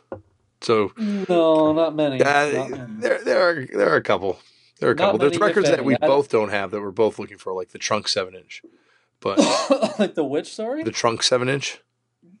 no, that's not on my list. That's It's- on your list. I'm pretty sure it's on both our lists. But anyway, Chris, I, I digress. yeah, just like the whatever the homies twelve inches exclusively. on Uh, Juggalo Homies, Chris, as we established, there's another song Oh, called sorry, Homies, yeah, and it's not as good Yeah. as Juggalo Homies. I would also say when you when you brought up Alice in Chains, uh, Rooster, that song's all right. no, That's like the you there. Juggalo Homies of Alice in No. Chains. You know, like that's No. like the that's like the poser song, but the poser song is normally like the best song of these bands that are otherwise not my thing. I see what you're saying. We also did, speaking of like quick throw out to the mailbag, which we will get to with the Daves in hopefully coming week. Yes. But um, there was uh, some traction on the poser song topic, and so hopefully we'll get to that. Oh, Uh, really? There was traction on that? Oh, amazing! Little- I can't wait to get A little back to bit of that traction. because there's So anyway, yes, to your point, uh, Rooster. I, see, I would push back, and I would say it would be like whatever we die young, whatever the like the earlier stuff. But yeah, I don't know. I, I don't. that, uh, oh, that that's deep cut. Poser song is like the the band of their most popular. Like the the oh, moment okay, where yeah, they, okay, okay, okay. I, I misunderstood. Yeah, fair enough. you know, like Homies was like the big crossover hit that they had, and uh, uh, God, what's what was uh, what's the Grateful Dead one? No, but I'll, I'll push back too because even Man Man in a Box is the poser song for that band for Alice in Chains. Man in a Box, I agree, but I think Rooster was their biggest hit. You might be right, just because it was second, whatever the record after, I believe. But yeah, yeah, I think Anyway. Rooster was like the one that went like super platinum. Yeah, if if there are friends of ours that are listening to this, they are screaming at the fact that we don't know this deep cut Alice in Chains stuff or whatever, or not deep cut, but like, well, I think it's like the most mainstream cut possible. yeah, but I mean like that we're not telling it like so succinctly Yeah. because we collectively do not care ultimately. but at least I certainly don't. But um anyway, that anecdote ruled. That was a yeah, an amazing story. Like I also thought the part that that is amazing about his like run-ins with with I guess that scene is the Foo Fighters stuff. Yeah, that kind of surprised me. Uh Didn't really surprise me. And I like, you know, no, either. and also like I'm not dissing Dave for that either. Like, yo, if someone gave you a shitty review and it was like when you were feeling super vulnerable and that hit with you, then why the fuck should you give that guy a pass later on? Even if he is the greatest hardcore vocalist of all time. um, I feel bad about bringing know. him up so much to him on the on the Foo Fighters tour though. What do you mean? Oh, you brought that. Yeah, like all the time. all the time. Had no idea. So I'm just like, yo, you know who's the best singers though? Jerry A. well, yeah. In hindsight, that's funny, but yeah, like, um, yeah. I don't know. I that I, you know I don't know. It's a nice. It's a funny anecdote. I think it's a little little crazy to me now, but that it's still being hung on to. But yeah, fair enough. Grudge is a grudge. So be it. Yeah. yeah, he's in, and beef ain't over, obviously. Yeah, whatever. I mean, like again, we don't know what the whatever personal interactions of these people have been like over the last 30 years. So perhaps there's more to it. I don't know. But I, you know, on face value, I think it's a little a little much, but whatever. It's not not me. I I I uh, I hold a grudge, so I understand it. Have you ever gotten a really bad review on one of your music projects? Oh, I don't know, probably, but I I don't know. I've never cared that much to to be invested. I don't have the I haven't had to have the level of investment that you've had, uh, as an example, or or other people who've had more serious like groups or whatever. So, no, I've I've never I don't pay it any mind. Yeah, I think like I, I will tell you one thing that I've, and this is like not just talking about myself. Like this is some of the biggest vocalists I've ever met of all time, as illustrated by this story too. And I'm not even thinking about him when I'm thinking about this. Like other people I've met that are very big bands, uh, they all hold grudges, and all the, the bad reviews definitely always hit a little bit. Well, I think in this specific instance, I think this one holds a little more weight because it's being levied from someone who is of a certain notoriety. Yeah, So like I'm not sure- all the bad reviews. Like someone just being like, "Oh, you guys suck." It's like Yeah, that. like- that's not going to hit you. But like someone that takes time and crafts a piece of writing that's there to take you down.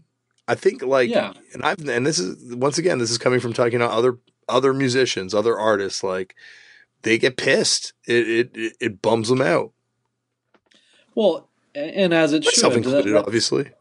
Well, it's fine. Like it's fine, but at the same time, like there is a level. Like I don't know. This is a difficult topic for me because I agree with you ultimately, but at the same time, I feel like, especially within this, you know, whatever underground music, largely, you know, speaking, especially of the eras we're discussing, like it's it is what it is. Like people are have to be discerning, and there's lots of underground writing that was not terribly. Uh, whatever courteous or compassionate in terms of like you know handling some of this stuff. So you know it is what it is. It's par for the course but i don't know about you know for me personally i just don't know. As i grow older i just think like this doesn't matter. Like like that's why i don't see hanging on to it but it's not me so whatever. Well, yeah, you're not Dave Grohl. yeah i just think like for me like, there's a level of there's a level of success that i would have thought would just wipe that away because it, it, to me you would think that that means you know you've won or what have you like like symbolically. Yeah, but then you get to You the know, like whatever. You want to hold a grudge? I remember reading this interview with Pavement in uh uh god what maybe it was no it wasn't Chunklet but it was like one of the big zines back in like the 90s Yeah. right and they were like talking Yeah. about and I think it was Malcolmus or someone in the band was talking about getting a call from someone they went to high school with and how they were like can I get tickets to your show you know and he was just like no they were like not nice to me in high school so I just was like I kind of relished in the fact that I couldn't I didn't give them tickets and I guess that's like, you know, guess that's the thing. you know, what's the point of being successful if you can't use it to extract revenge on all the people that tried to keep you down on the way up? Yeah sure. I would never block uh, anyone from uh, coming to a fucked up show, by the way. Like, unless you're like, if you're a fascist, then yeah, you're 100% blocked. Like a Proud Boy, 100% blocked. Like that stuff, 100%. But like, yeah if you're just like, you know, if you wrote a shitty review of us, like, you know, I, I I- like, uh, you know, it doesn't matter. You can come to the show, especially if you're the greatest hardcore vocalist of all time. yes all right so where what other point do you have a point here we want to get into other than what we just talked about Ah, no, like that was my point. Um, so Okay, well, we're, I got one to queue up. go on. the idea of the idea of Pig's Last Stand as revenge by Sub Pop. but speaking of success and revenge, Chris, yes. yeah, So the notion of that, like, okay, so Pig's Last Stand, obviously a live record or what have you. Um, so the idea is that they they do it because it's their last concert. Like, I don't I don't really understand the context. Like, I don't think that's a bad record. no, it was their last concert. That was meant to be the final show. Gotcha. Which obviously it didn't end up being, but No. yes, it was supposed to be. It was supposed to be. So, like, I guess that's the the joke is they got the death certificate. You know, it's payback for stealing their McDonald's paycheck. That is, it is the one question I really liked that you asked him was the idea of like being adjacent to the explosion of things that were starting to blow up. I Especially when you, go on, sorry. no, no, go. You, I know. I find that I find that that one of my most favorite topics to talk about, especially in terms of like the Seattle music scene, is like all the bands that existed around it. Because you have, you know, as we've talked about on the show many times, some of the greatest bands ever in respective genres happening.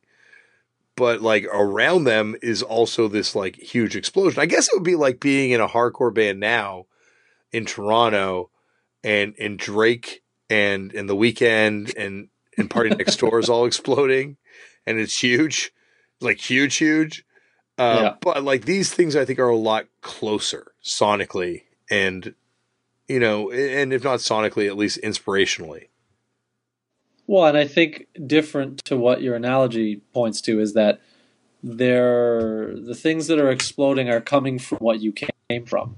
you know, more Yeah. or less. Yeah. So there's there's a direct similarity, you know, whereas you know, like fucked up and Drake having a different commercial trajectory is not really too much of a shock to people. True. I did know But- 40 in high school, though. Fair enough. but um, yeah, so like I, I, I just find that he, he filled a few holes in the in when you asked him that. I'm just trying to remember the ones that I was. But the, I I similarly am intrigued with that too, because even stuff like we've talked about on the show, like fastbacks Mm-hmm. or like this band or uh, da, da, da, um but anyway th- Brotherhood. these yeah well brotherhood of course but i think like obviously brotherhood are, have a very like unique niche that's very specific so i kind of get why that never transcended uh what it did poison idea like the length of their career alone and the fact that they well not only were they better than some of the groups to me that were on sub pop 100% but Mhm. they just it just they just seem to fit when you think like the dwarves were on sub pop Yeah. Like how, how weren't poison idea like it just seems kind of crazy in hindsight. Because they took uh, the guy's last $10. yeah which is i guess now we sort of understand why i guess but Yeah. it's yeah i don't know. I still think that's it's unfortunate because you know like although you know it's cool that like we must burn came out on vinyl solution or stuff like that but like i don't know. What what would have been different? You know what i mean? Like what uh or actually feel the darkness would have come out likely on sub pop Yeah.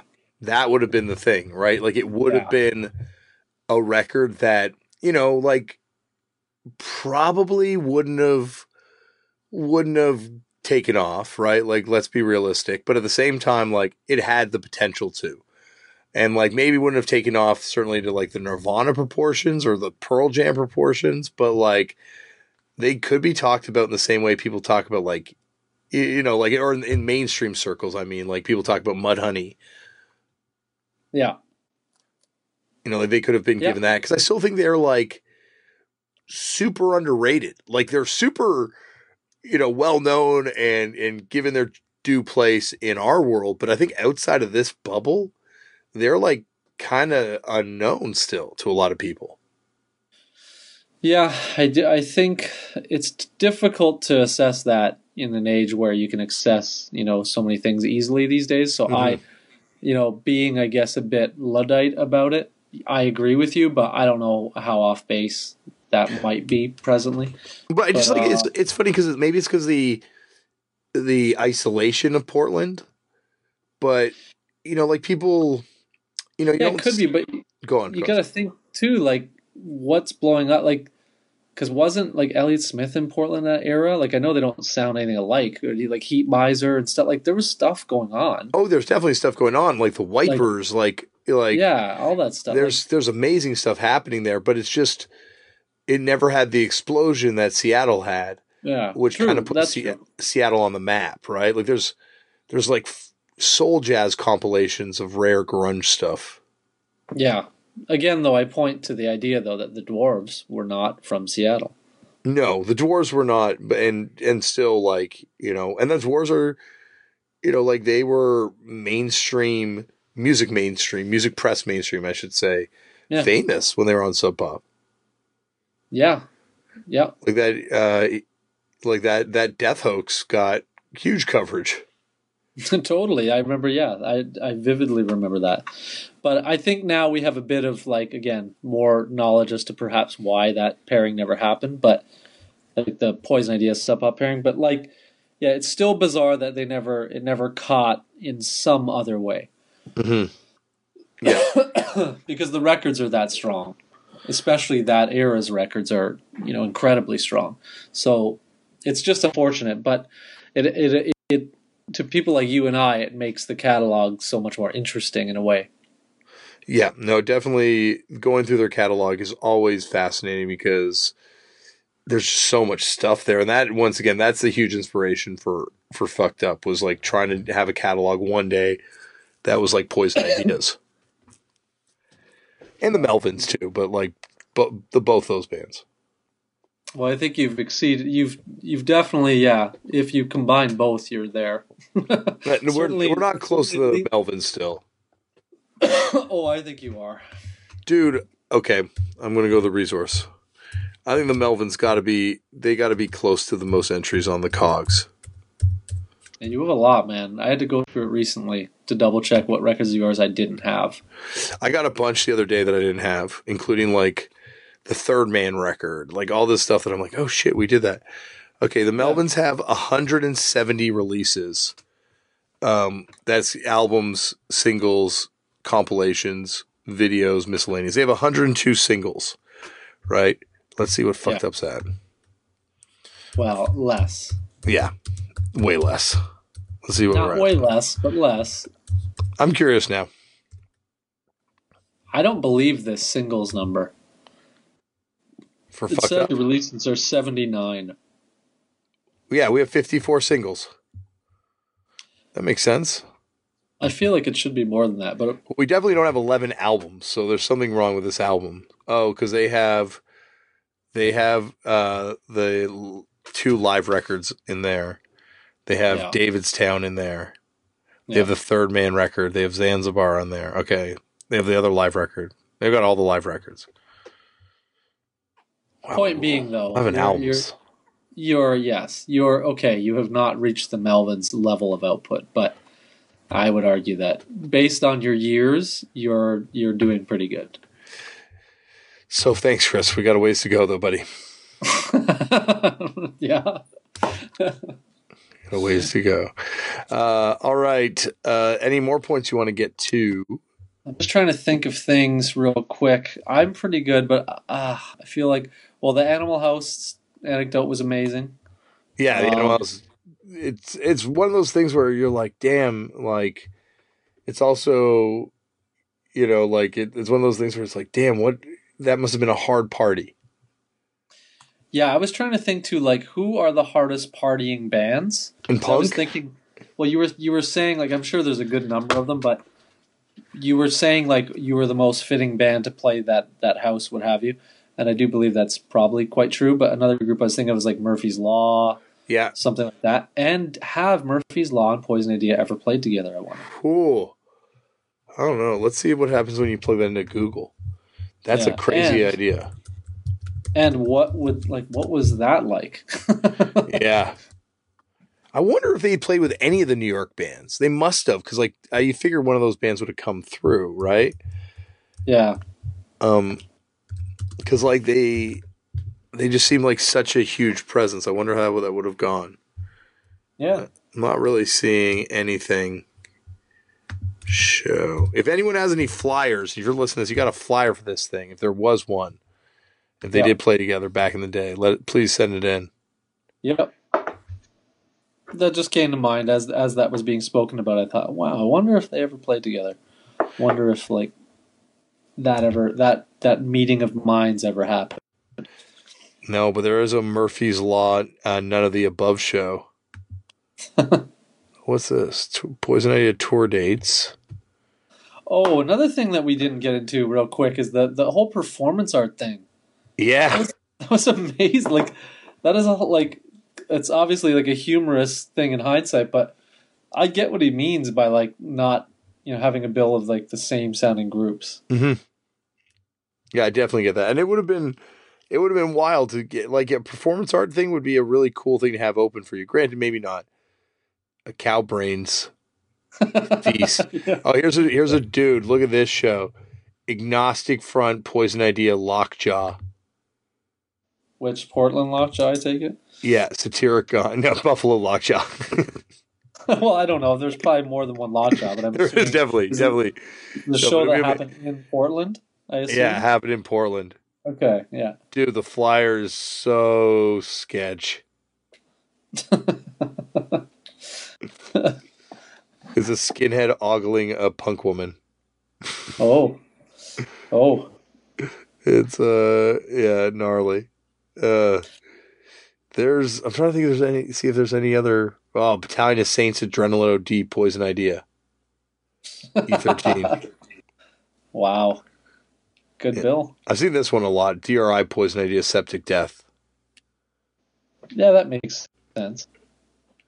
Um God, Circle Jerks Necros Poison Idea. Hmm. Please, what's this one? Crazy. Still no evidence of Murphy's Law, so I'm curious No. about that. If anyone knows. There was a Murphy's Law in the Dickey show at City Gardens. That did come up in my search too. Wow.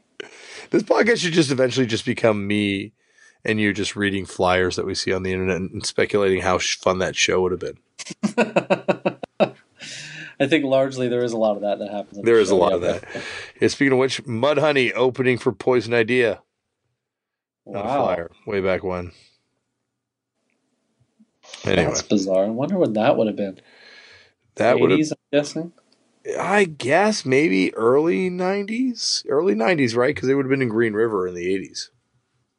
Oh yes, good point. Yeah, I don't know. That just seems like that. I always just when you these kind of band like Mudhoney bands like that, I always just assumed had like a a pretty big following, like out of the gate for whatever reason. I think they did, but I think they still like you know had to ramp up to get to that point. Maybe. Yeah, I suppose you're right. Oh, there's a, a there's an Anthrax flyer. It's Poison Idea, Seizure, in Dirge. Oh, at first I thought you said Siege. I was hearing you wrong. Was Oh, that'd be There's incredible. an idea in Siege. That'd be insane. That would be amazing. Seizure's. I like Seizure a lot though. yeah, but I'm just thinking of the personalities in Siege. Yeah. um, but uh, yeah, crazy. Uh, all right, I could go on forever reading Yeah. all these flyers. So let's move on to some. Yeah, Mick Nick Harvey anecdote was incredible, and also the very classic example of never meet your heroes, so to speak. Yeah, Uh, um, I could see that too because those guys are like, especially in Australia, like, and in England too, like, practically royalty. I mean, yeah, uh, you know, uh, deservedly, but There's still uh, no reason to treat people like shit, but oh no, no, I agree with you there. Yeah, absolutely. But it's just, uh, wrong guy to fuck with on that one. well, yeah, and like what? That's a bad idea. That's just a bad idea. Also, Mick Harvey's a poser for not knowing who Poison Idea are. Just, just saying. I don't care if you run the boys next door. I like that. That's a 2018 judgment of Damian's. I like that. That's like a classic Damien judgment. It's your fault for not knowing who Poison Idea are. I really hope that somehow you eventually meet him and that becomes like a point of contention. That's like the only thing I say. No, dude. I, if I met him, I'd try to get him on this podcast, and then I'd No, of spring it on him. Yeah, I mean though, like he hears about it somehow. Yeah, someone tells him. exception. There's this podcast where the guy said you were a poser because you didn't know who Poison Idea was. That's one example. See, Chris, that's going to get back to him, and then we'll see because he's going to hold it against me for the rest of my life. A la Dave Grohl, a la like all these other people to show you the critiques go there. well, we'll see. We'll see. I have a feeling he doesn't listen. Uh, he might not listen. No, I, I'm not 100 percent sure on that, but he might not listen. But yeah, I don't know. There's there's so much to get into, but those were all the ones that jumped out offhand. Um, Um, I love the I love the fact that you know Hard Ons are a band that I don't know we've talked about on the show before. We have very very briefly. And They're a band I've never gotten into, but I do like I'm aware of them. They But, are uh, they are incredible. Like a, a band that I actively collect. Have most of their records. Uh, I got to see them play one time in Australia, and it's for it's funny because they they did nearly break through. Well, what I know, so they had him. So he just filled in on vocals. I was trying like that's the only thing I No, didn't know they- about that group. They they were like they were over in Australia. They're still over in Australia, but like at that point, I guess they were like like kind of mainstream ish popular to the point that on the Big Day Out Festival they had like this. They would play almost every year, I think, for a while, and they would bring in different vocalists. And so they one year they did Rollins, and then one year they did um the I guess the next year they did Jerry A, and they would do EPs with them too. Like there's a Okay. there's a hard on EP that Jerry A sings on. I think is it on Gone Too F- Too Far Gone maybe. He sings on it, and then there's yeah, I think it's Too Far Gone, and it was produced by the Slayer hippie, or the Slayer hippie does backing vocals, and and produced it. Okay. So um so yeah, like they they did this record with him, and then the year before they did one with Rollins too. Weird. So what was the like again like so the these are just like limited uh like whatever EP type things or like what's the Uh, these were like I don't think they were limited. Like that, the one that he did for Poison Idea.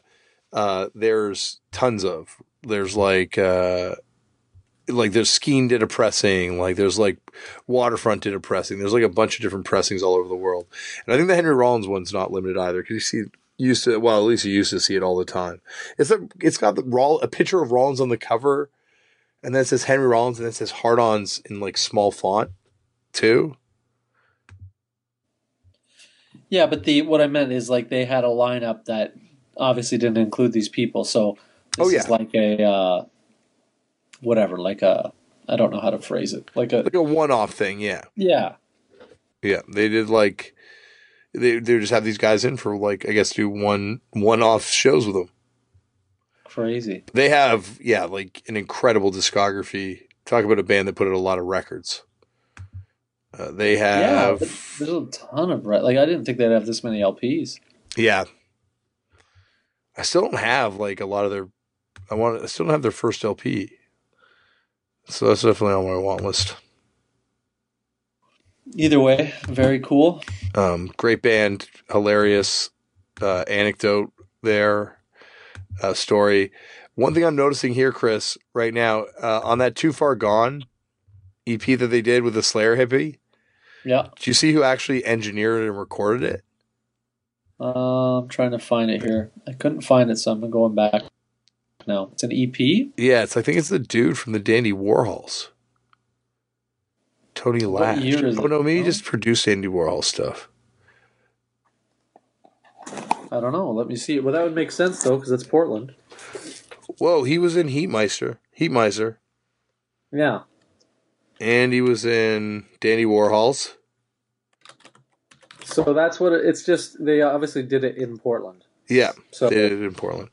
So it seems like they had all the whatever. Damn, we gotta get this guy on the show sometime. It's got a lot of uh, crazy credits. Uh, yeah, he played on a lot of different stuff. A lot Hmm. of, uh, you know, but he also played in a bunch of Poison. He was in a Poison Idea lineup. Oh, cool. Played on only on Allen's on Fire. It looks like, and then played on two songs on Official Bootleg. One song on Pajama Party.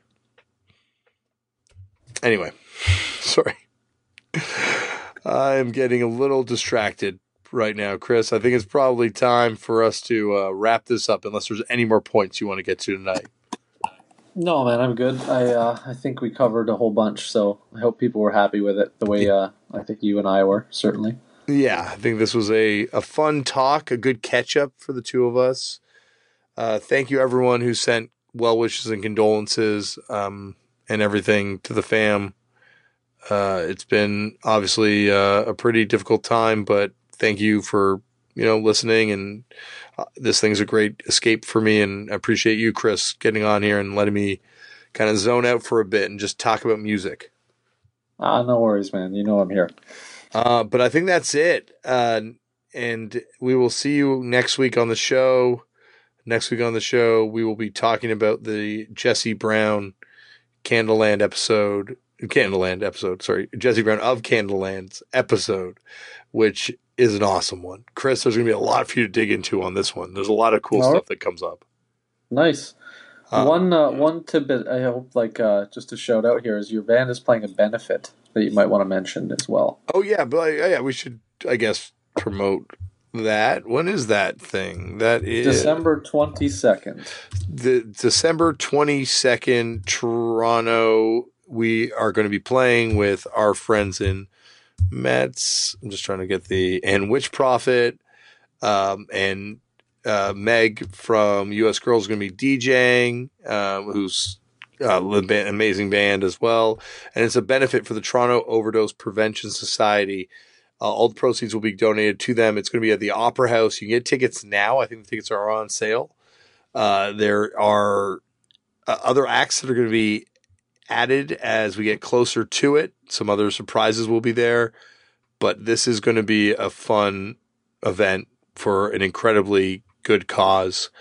Uh, there's been a lot of unnecessary deaths because of just just what's going on right now. We have an opioid crisis happening, and instead of criminalizing people and stigmatizing people and just just trying to ignore what's going on and and turn people away, you know, this is a amazing organization that's trying to provide safe spaces for people to to use things that are they're obviously in need of because of their situation uh, that they found themselves in, but also at the same time, like there's fentanyl, there's all these things that are going around that could be tainting what they're doing, and this is a organization that makes sure that people are safe while they're doing what they need to do to survive. So we are very happy to support this organization as they kind of gear up. It looks like to kind of do a little bit of battle with the Ontario government to make sure that Doug Ford, who yes, Rob Ford's brother, uh,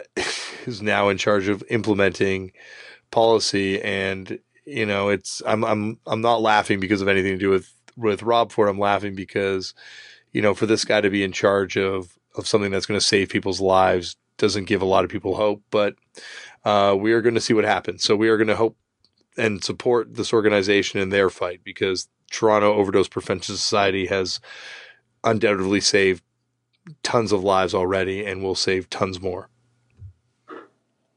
Um, but that's it. I think that's uh, yeah. Please uh, come out and see us and and enjoy that show, December twenty second. Maybe I'll even get the old uh, Santa suit out. nice. You know, maybe we'll do a, a, a proper event. We'll do other things too, like bring a can of food, get some merch thing or something like that. We'll we'll, we'll make that like a real real cool event. Um, so that's coming up. You're gonna be that. You're gonna come to that, Chris. Yeah, certainly.